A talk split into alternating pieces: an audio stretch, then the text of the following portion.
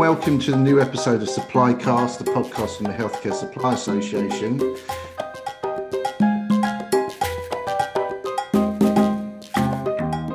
Today, I'm being joined by Claire Hall. Claire is Procurement Manager at Royal Berkshire NHS Foundation Trust.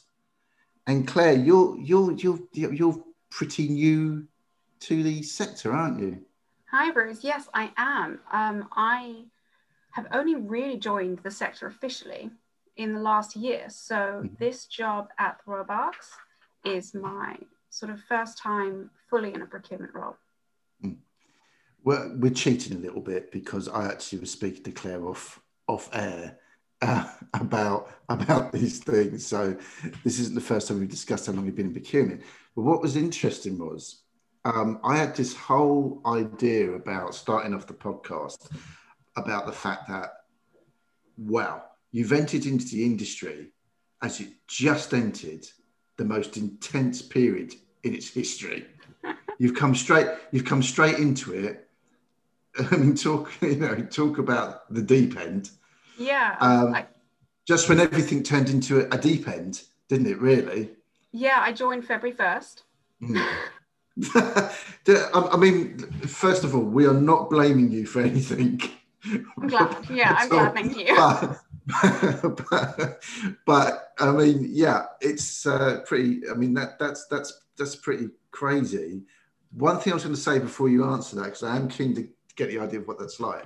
To some degree, I've been slightly undercut because we had a little chat off air before we went live, and you actually do have a little bit of prior experience of working in around sort of the disease sector, which that sounds rather unpleasant. But so first of all, tell us a little bit about what you were doing before procurement, and then we'll talk about how you kind of got thrown into the deep end. Sure. So I moved to Stockholm with my partner. And I was sort of bumbling around, and I ended up in a job for the European Centre for Disease Prevention and Control in Stockholm. And I worked alongside the preparedness team there. So they work with EU countries to prepare them for infectious disease outbreaks. So I was with them for 2 years in sort of two different roles. So first I was in the admin side, and then I went on to some project management side. And that was when I got into procurement. So when I joined as a project manager, they were working on a really big framework contract. And that's how I got into it. I had to learn very quickly about framework contracts, about procuring, about ODU, all of that, and sort of organized 4 different lots. They were setting it up. So they had a procurement team there, and I was sort of on the other side of the procurement spectrum. And I really enjoyed it. And it was something I thought I could then move forward with. So yeah, I left the preparedness team for infection control in January 2020, joined Royal Parks in February, and then yeah, been a wild ride. It was like being back. Yeah, so literally. What I mean, you talk about preparedness. It was almost there's a crazy sort of synergy there, isn't there? So what was it like? You probably thought, oh, I'll join here and I can kiss goodbye to thinking about communicable diseases for the rest of my career. And then, obviously the COVID-19 thing happened. As someone that was fresh into public procurement, what was that like? Try and take me through when that first started to happen, COVID-19, the PPE stuff and all that. Take me through what that was like as someone that was literally new to the industry. It was surreal. So I wasn't a manager at that point. I'm actually currently on secondment. So I'm on secondment with the manager position. So I came in as a procurement specialist, and it was utterly surreal.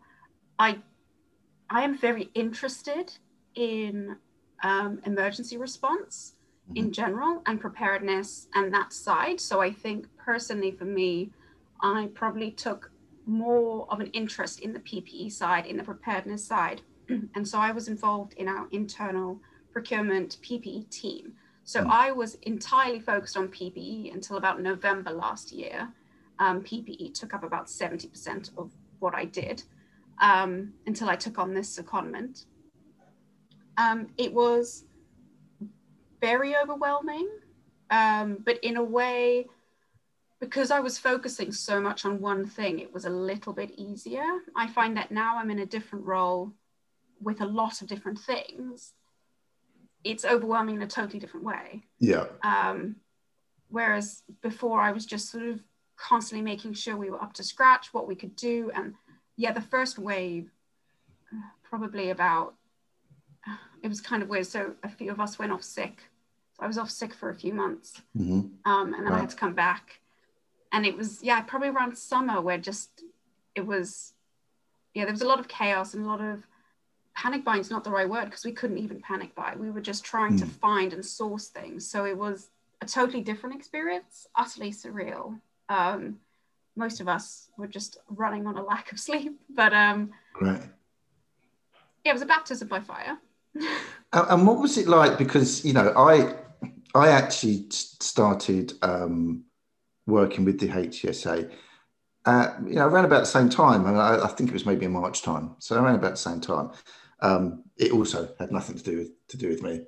One of the things that was very, very obvious was that, of course, there was so much media attention on PPE and procurement. Yeah. Which I think was, I mean, if you really think about it, prior to that, you know, in general, people in the general public, in the general news, you know, they weren't covering anything to do with procurement of PPE for healthcare in the country. What was that like? Because it must be kind of, again, you've just started an industry. This is probably an industry you thought you'd never hear spoken about on the news particularly, but you're coming home, you know, from work and it's on the telly. And as you say, maybe like, your partner's maybe even asking you about it, you know, and saying, I saw that on telly. I mean, what was that like? Yeah, so I had friends coming in asking me about it. I think the first wave was more stressful, because we found that there was quite a lot of, I don't know how to word it correctly, I guess, bad risk communication on behalf of the government. So the government was saying things and they were saying, yeah, we have enough gowns. Yeah. And we couldn't source any gowns. There were no gowns. They were all on the ocean. And so I know, at least sort of from a clinical perspective, a lot of people suddenly understood that, oh, well, they've procured the gowns, you know, and they were coming to us and we were saying, I'm really sorry, but actually that's false. Maybe some trusts do, and maybe they did have some. But at that point, we didn't have any. So I think the risk communication initially caused a lot of turmoil, I guess I could say. So it was really great that people were understanding the process, because as you said, it was the first time people had really even thought about how sort of things are bought, things are organized. And now I'm finding it very interesting to see all the news, and it's kept in the news, you know, with all the legislation and how things were procured. And now people are genuinely sort of, the public are now digging into the standards of procurement, and have standards been met, and sort of were suppliers put into place correctly, which I think is really good. It's, as you said, it's the first time I've ever seen it in the news, and to read it still in the news is quite interesting. So that's sort of, I mean, I suppose in some ways that's some good that can come out of this, is the fact that, you know, perhaps, you know, it's like the water test, isn't it? Testing to see if something's watertight, and it's very difficult to create a fake pandemic to try and test these things. You really only, it's something you unfortunately kind of learn on the job, don't you? Yeah, I mean, that's exactly what I did in my last job. We used to run basically fake pandemic in a room. So we'd get everyone together and we'd be like, right, this is the pandemic. What do you do? How do you communicate? And in December last year, we were doing a risk communication one, ironically. Sorry, December before last. So it's very, very hard. And I know in my last role, all you can really do is make sure people know who to contact. It's forming connections. And I think we find that a lot in procurement. Half of it is just connections. It's understanding internally who you need to speak to, as well as externally who you could lean on. And that's something I've had to sort of never really, I've had to deal with it before, but not at the point where I think some procurement professionals do. Sure. And I'm sure there's loads of other industries that do the same thing, but it was, that was something I definitely learned. You really start leaning on sort of other trusts and sort of there's certain suppliers that you might sort of see if they have any information and making sure that you're following the right process. It's a whole thing, but yeah. Did you find the previous experience you had in with the European Communicable Disease role that you had previous to that? Did you was that useful at all once stuff happened? I mean, not directly, but was there any aspect of that you was able to take with you when we had the COVID-19 stuff that you felt was useful, that you had that knowledge? Yeah, I think the risk communication was really useful. I think a lot of that was basically, and a lot of it comes down to just being honest about what you know and what you don't know. And I lean on that a lot, especially even in a a time where we're not dealing with a pandemic. I think as procurement professionals, we deal with a lot of, especially with clinical people who are stressed and who need things quickly and who may not understand how long cogs take to turn, especially sort of within the NHS. And I think I try to be as honest as I can. And if I don't know something, I'll be honest about that. And I feel like that's taking me quite far because people tend to they trust you because you're as upfront as you physically can without sort of giving them any false hope. So that's something I've definitely taken into consideration and taken on board. Because I think risk communication can go from as you said, an infectious disease outbreak level all the way down to someone's really urgently needing a small product, but that small product is 50% of what they do day to day. Was there ever a moment, I suspect not, you seem very confident and, at ease with surroundings, but was there ever a moment where you were like, almost, well, this wasn't what I signed up for? I mean, because it was a true once. I mean, I know that everyone in that works. I know because I've spoken to the guys at the HTSA a lot. So I know there was things in the past. There's winter flu, there's stuff like that. There's even, like Brexit, which were things that needed preparedness and you was aware that there could be, issues. So there's all that kind of planning. But was there any aspect of you when you were when this happened, where you thought, wow, this is a bit heavy, a bit soon? Yeah, it was a lot. It was also a lot of, I felt like there was a lot on our shoulders. You feel so responsible, you take it on and you become very attached to it. And I think I got very emotionally invested in it and very emotionally attached.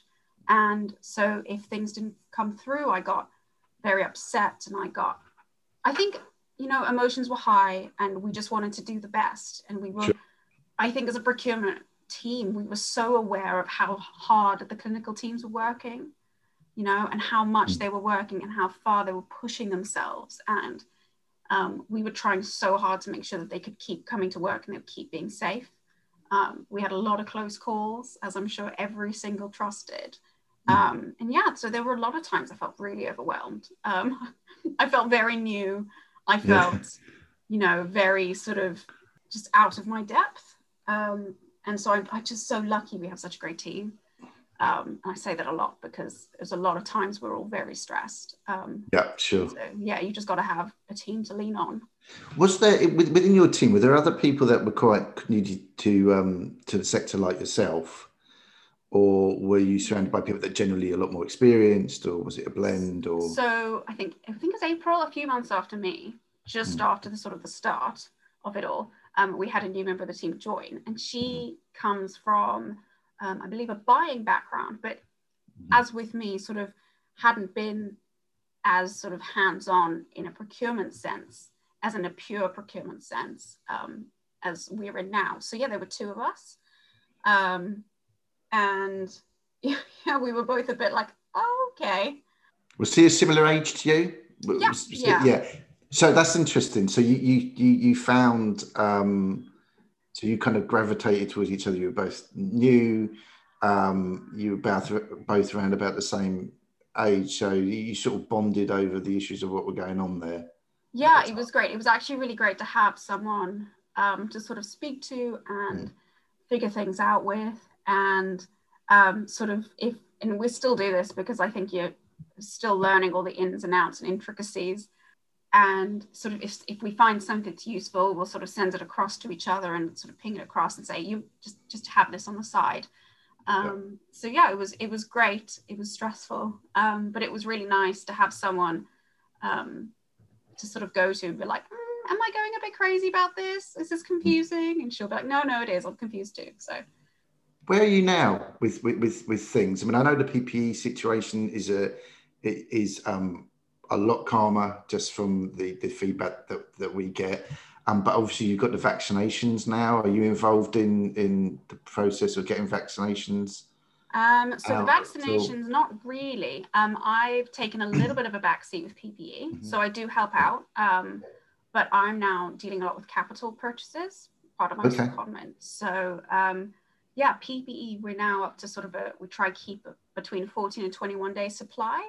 So we've got a really good buffer now. So even if we do have issues or hiccups with the system, we're sort of ensuring that clinical staff have things.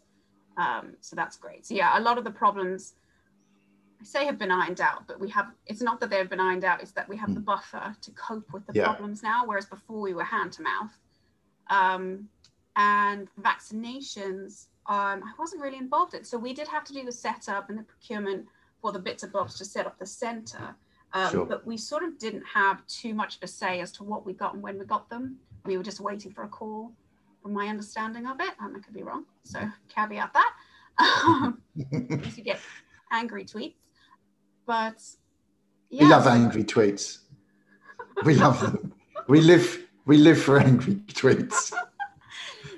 Sorry, actually, you'll find. So yeah. Caveat. So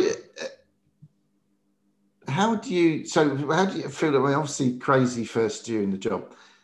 How do you feel about it now? It hasn't. You should still. I mean, is this a sector, an industry, public procurement? Is this something that you see yourself staying in for a reasonable amount of time? Have you been put off in the last year because of the nature of it? Or do you even? I would hate to have been asked this question at your age, by the way. I railed against those. I even refused to go to my careers meeting when I was 15. Secondary. I said, I'm not going. I've got nothing to say to you. Of a protest. Yes, yeah, I refuse to be pigeonholed at 15. Thank you very much. Well, how are you sort of feeling about the industry? Is this something? I mean, you've spoken about how you was very invested, emotionally invested in what you were doing over the last year. Is this something you can see yourself staying in? Yeah, I mean, what's weird is that I found that because of sort of the last 10, 11 months of craziness, I almost feel like I'm still very new because the sort of business as usual stuff I haven't really been dealing with. Right. So I'm still learning so much about sort of the inner workings of the trust. And I know with public organisations, so I was in with the EU organisation before, there's a lot of cogs and you've got to figure out who does what, and there's a lot of sort of internal knowledge that you have to absorb in order to sort of do your job as effectively as possible. And so weirdly, I'm sort of 10 months behind. So I still feel like I'm very new to sort of the normal side of the job.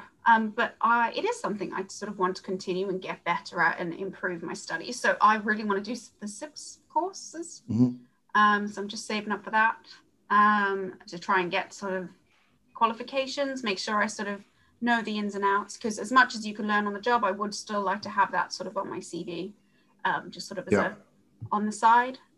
So yeah, it's something I'm definitely looking at as a career. So previously I was bouncing around quite a lot, so I moved around a lot, and I was I'm a bit of a bouncer, so I'm trying to just to sort of set up roots, get some roots. I know the thought of roots gives me a small amount of anxiety, but just like I did ahead of that careers meeting at 15.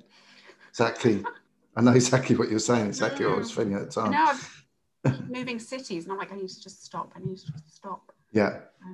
Where was you actually born? Where did you sort of live your early life? Yeah, I was born in Durban, South Africa. Grew up a lot of it in Joburg. Then at 16, I lived in Dubai. Moved to Dubai, and then I came to uni here, and then bounced back to Dubai, bounced here to London, and then went to Stockholm, and now I'm here. Now I'm in Bracknell. Okay, you must have some. You must have brought up some airplane coupons and that with that travelling around. Does it where you're based now? Does it feel like home, or do you see as anywhere feeling like home? Oh, so I struggle a bit with the concept of home. Yeah. It's something I'm sort of an internal conflict, sort of a third culture kid issue. Sure. I know a lot of people I lived in Dubai with have the same thing. Mm-hmm. Where you never really set up roots long enough to sort of, I guess up to then South Africa definitely felt like home, and then I moved and I kept moving and it was all a bit funny. I certainly don't feel British, and that's a lot of it is culture in the sense. Sure. I constantly come up with things I'm like, that's just weird. It turns out it's just a British thing. Like what? So what's your number one weird British thing? Oh, now I have to really, now you put me on the spot. Don't say doing this podcast. The weirdest thing, yeah, 5 years. It's just, I can't think of things, but just, I guess like how I see time is probably the weirdest thing. Right. So British people are very good at timekeeping, right. Very good at timekeeping. I'm just not. And one thing, sort of like colloquial language. So if I say like, oh, grab a couple of lemons, my partner will grab 2 lemons. Right. And I meant about 5. And so things like that where I'm like, this is really different. Yeah. And if I'm like, I'll be there in a minute, it could be anything from now to 5 hours to 3 days. Right. So, yeah. That's interesting. I've not heard that, but you're right. I suppose it can be confusing about what you mean by those little colloquialisms. Very small things like that. It just takes me completely. Have you gotten used to it a bit more now? You're still only getting 2 lemons. That's what you're saying. Ridiculous. I argue about this a lot because I just don't think it's right, even though I know I'm wrong. But what can you do with 2 lemons? It's crazy. You can't. That's pointless. You might as well have no lemons. If you've only got 2 lemons. 5 or nothing. Exactly. 5 is probably too many. I mean, I think it's accepted that if you ask for lemons, you need a minimum of 5 if you're going to do anything with them at all. It's a lot of dinner time. Yeah, it is. It is. No, probably about 15. No, 20. You probably get 20 gin and tonics out of 5 lemons, wouldn't you? If you think about it. Depends, because you don't want those thick slices, do you? They take up too much. No, because then it just turns into like really acidic gin. Yeah. No, you're absolutely right. It's been a lot of fun talking to you. When we round down at the end of each podcast, what we do is I ask. I've now started calling this segment at the end of the podcast "Desert Island Supplies," right? Okay. Just it's just let me have it. It makes me happy to call it that. And what it is what we say is. You're on a desert island, right? Now, this question assumes that on the desert island, you're fine for food. Mangoes, coconuts, whatever. I mean, if you want to be, a bit more bold about it, there's maybe some livestock. I don't know. Maybe you're a vegetarian. Maybe, But there are Wagamama's on this island. Yeah, there you go. Fish, obviously, there's all that. So let's assume that you don't eat anything. If you was going there, but you could only take... Let's assume, for the sake of arguments, which I know it's a really weird thing to assume, there's a sort of DVD or Blu-ray player or a PlayStation on the desert island, and what would be? But you could only listen to one album for the rest of your life by an artist, and you can only watch one film. Okay, that's it. So you get to take one album, one film. Onto the desert island, and you're going to be there for the rest of your life with as many lemons as you need. All the lemons. Okay, yeah. Please hold while I Google this because I think I know the name of the album. But I don't want any angry tweets. So, okay, so the film. I think I would choose Clue. Clue. The film based on Cluedo. Yes. But it's called Cluedo. If anyone that doesn't know this, and there might be some people, Cluedo, the famous murder mystery detective game, is known outside of England It's generally known as Clue, and there was a film made about it with Tim Curry in the 80s. Yes. So great. If you haven't watched it, take some time aside, watch it. It's brilliant. Always makes me laugh. Is that your comfort film? Do you know what I mean? It's that kind of yeah. That and the Grand Budapest Hotel is a good comfort film for me. Right. I just like watching it. I just sit and just stare at it. All the colours. I guess you need a film that's a comfort film, but also a film that you can watch a lot of times. That, yeah. You know, because you're going to be on that desert island. Yeah. Watching it a lot of times. Good thing I have bananas in case the DVD scratches, and I can just rub some banana on. It's perfect. Perfect. You're ready to go, really. Sort of. We'll arrange helicopters. Like drop you in the middle of it, yeah. And the album. The album will be Blink 182, Enema of the State. That Blink 182 are one of my favourite bands. I'm a bit of a punk fan. Yeah, I'm still really into pop punk. Yeah. Well, that's brilliant. And what a great combo. Blink 182 and Clue. All the lemons you can carry. All the lemons. Everything else. Well, look, Claire, thanks for joining me today. It's been really good. It's been really interesting, and I had no idea about your background to do with the communicable diseases, but obviously, clearly, very interesting to hear about that. And through quirk of fate, turned out it gave you a really perfect kind of. Preparedness for coming into public procurement last February. So thanks for joining me. Thanks for taking the time. No worries, it's been really fun. I know you were telling me that you're very keen to become a HTSA member. Mm-hmm.